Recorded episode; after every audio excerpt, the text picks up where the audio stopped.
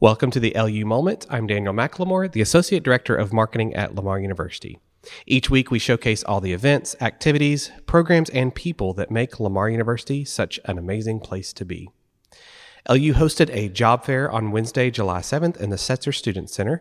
Applicants had the opportunity to meet with hiring leaders and the human resources team to review a variety of open jobs, including positions for faculty, information technology, financial aid, campus safety officers, police officers, facilities, and even groundskeeping.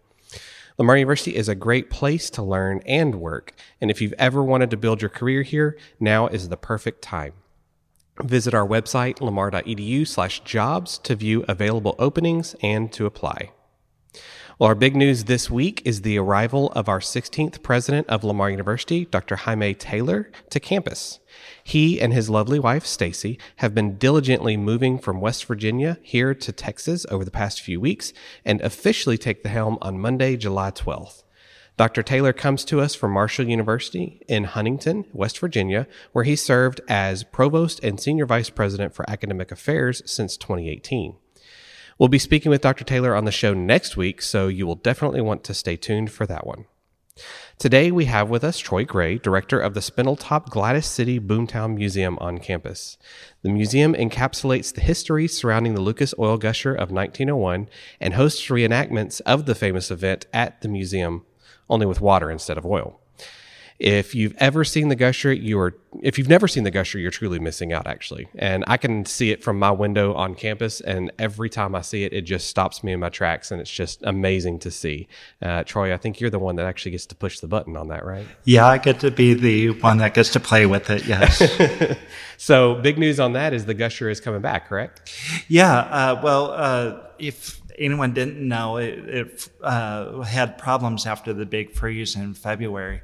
And um, luckily, Dow and Invista is coming in to resurface it and everything. We found out eventually it was a, a problem, uh, but uh, it, the motor was on its last leg anyway, so it's kind of came together all uh, all at once. So it's kind of good, uh, evil because we we're getting it all resurfaced, but. Um, I, we do uh, miss the gusher. Yeah. So, uh, do you have a, a, a planned reopening date on that one? No, um, we were kind of uh, looking at July 1st, but then they said there's uh, probably no way we can get it done in July. And like, it doesn't matter. Let's get it, just get, do what you need to, and then we'll open yeah. it up. When well, it's not like we need a lot more extra water in the air right now either, right? well, that's true. However, we are losing uh, uh, visitors because of uh, not having the gusher. Yeah. So yeah. Uh, that's kind of sad. But people love our gusher, the young and old. And usually in July, we have gushers in July where children run out there and get cooled down. It's only oh. for two minutes, but uh, here in Southeast Texas, two minutes is everything. I tell you what, anything would help, right? so Spindletop is fully operational, minus the gusher at this point, but it's coming back, uh, and it's open to the public post-pandemic. So tell us a little bit about how the museum was able to continue operating during the pandemic, and maybe some of the important lessons that you learned uh, going through that. Uh, well, uh, first, yeah, we were down about two months. Um, we we closed down, um, unfortunately, right before spring break of uh, what 2020, and that's a big week for us. And then that also covered our field trip season. And that brings in a lot of children, and we miss that. But we opened back up in June of that year. Probably was the first museum in Beaumont to open. So, uh, I, you know, getting there. One of the lessons, though, is it really proved to us um, that being under the Lamar umbrella really helped us a lot. Our uh, workers never had to uh, stop working. Uh, we what we did was we did a lot of scanning of our 2D items. There was a lot of uh, different work. We did some painting and that during that time. So there was always work. But uh, as you might know, about a third of the museums uh, are probably still in danger mm-hmm. of closing or they already closed because they didn't have the umbrella of some, someone like Lamar. So that kind of helped us. But um, uh, still, though, you know, we're, we missed out on another field trip season this, this year, although a lot of our smaller field trips are coming. So that's kind of good. Uh, we also miss our international audience. You know, Right. we have people from all over the world and they're starting to come. We had one from Ecuador last week, so that was kind of cool. Um, but um, yeah, so um, I th- really hope that next year we'll have the bigger field trips back and um, that. So, um, but we're slowly we're getting back to uh, normal. And June was our first 1,000 uh, visitor month Oh, wow. uh, since the pandemic. So we are starting to get back to almost regular. Uh, everybody keeps talking about you know what what is that sense of normality that we're looking for and you know it it, it it almost it, you kind of forget what normal used to look like in a sense Yeah, um, you know, we had somewhat advantage than other museums too, because we're more of an outside museum. You Right. do go in and out 15 buildings. Uh, we did put away, in fact, we still have away our interactives. Uh, we're about to bring those out, but Oh, that's great. Um, but yeah, uh, but we're kind of advantaged because there's so much uh, free air here than other museums. So that kind of helped us. Um, but that also helped us with some events because last year uh, we had a high school wanted to do a small prom here, which we were able to hold. So um, we're able to do some of those events that other Yeah. places are not. Of course, we always have to worry about weather though. correct uh, southeast texas weather right yeah.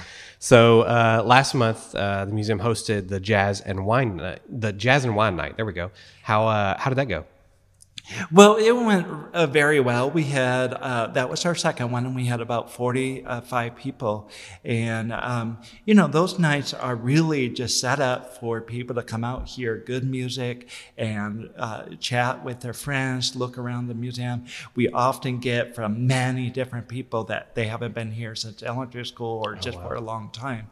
So it allows people from um, for the adults really to have a chance to come out here and experience the museum in a different light.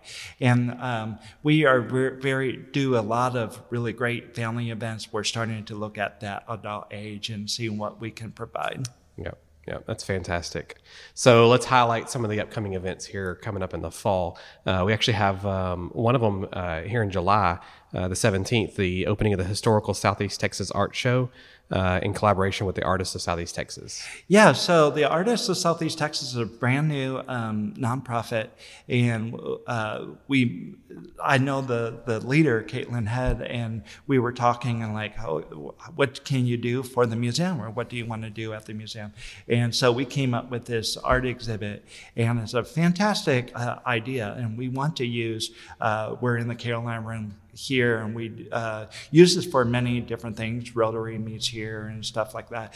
But we also want to provide uh, activities for so that we can get repeat visitors you know and stuff like that. So already we're planning small exhibits but that was kind of our first uh, exhibit from the outside. So it's going to be a really fantastic thing. Um, uh, high schoolers and, and other artists are, are doing art that they'll be displayed here so for, for about three months Oh, that's awesome. That's going to Yeah. be great. That's going to be a really good exhibit to come check out. exactly Yeah.